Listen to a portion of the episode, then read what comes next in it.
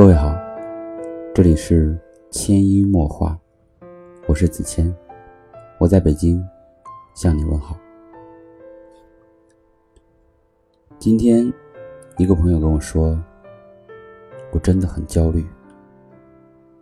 大学毕业后，我从北京回到家里的一个事业单位，买了车，买了房，没事打打麻将，喝喝茶，日子过得很轻松。可这次同学聚会的时候，发现跟那些在一线城市的同学好像有代沟了，好像跟不上他们的思维了。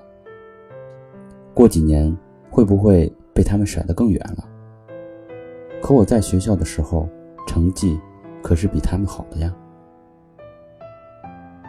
有很多这样的例子，他们因为家庭，因为爱情，从一线城市回到了三线城市，有车，有房，生活悠闲。可是他们很焦虑，说自己过得那么悠闲，这样会不会被那些每天在这么高度竞争的碾压下？成长的同学甩在身后，被这个社会淘汰。我说，会的。可淘汰你的，不是城市，是你的思考模式。我们选择一个城市，有很多的因素。我们经常觉得兴趣很重要，但在决策的时候，你会发现，关键时刻还是价值观在发挥最大的作用。每个人看重的东西不一样，有的人看重的是机会，有的人看重的是一个城市的繁华，有的人看重的是高工资，而有的人看重的则是生活的安逸。不同的价值观，就会导致我们不同的选择。但是，即便如此，城市并不能阻隔我们成长的脚步。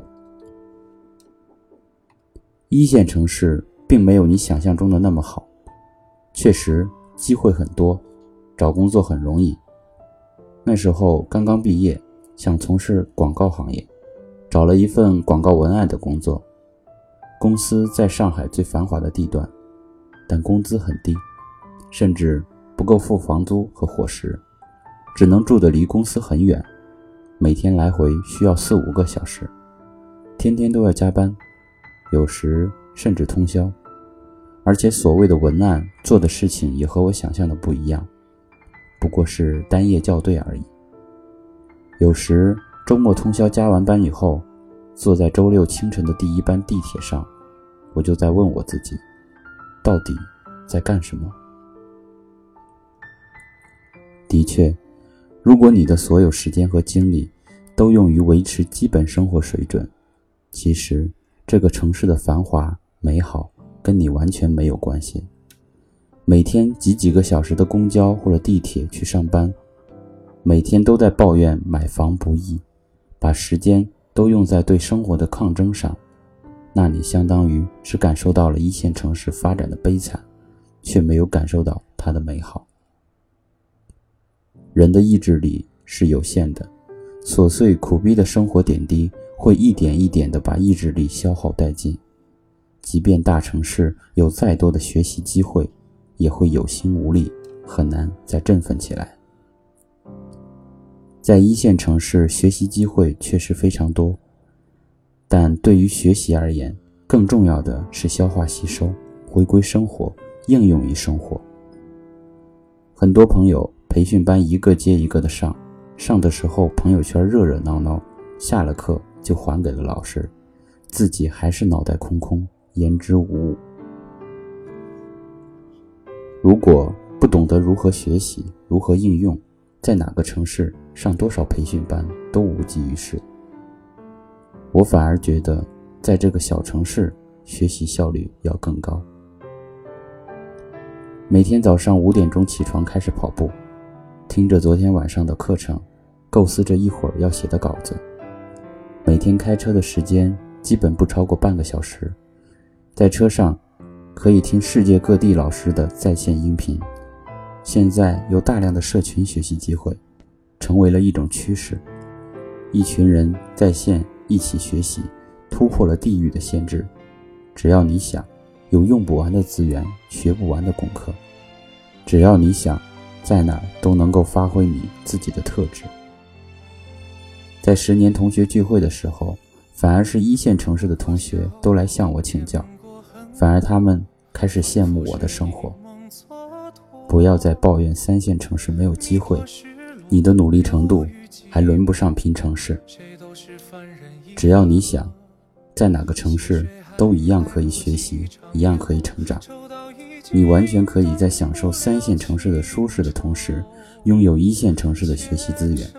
拥有一线城市的朋友、伙伴和社群。区分人与人之间的差距的，不是城市，而是思维模式。你到底想要什么样的生活状态？我们常说，你怎么过一天，就怎么过一生。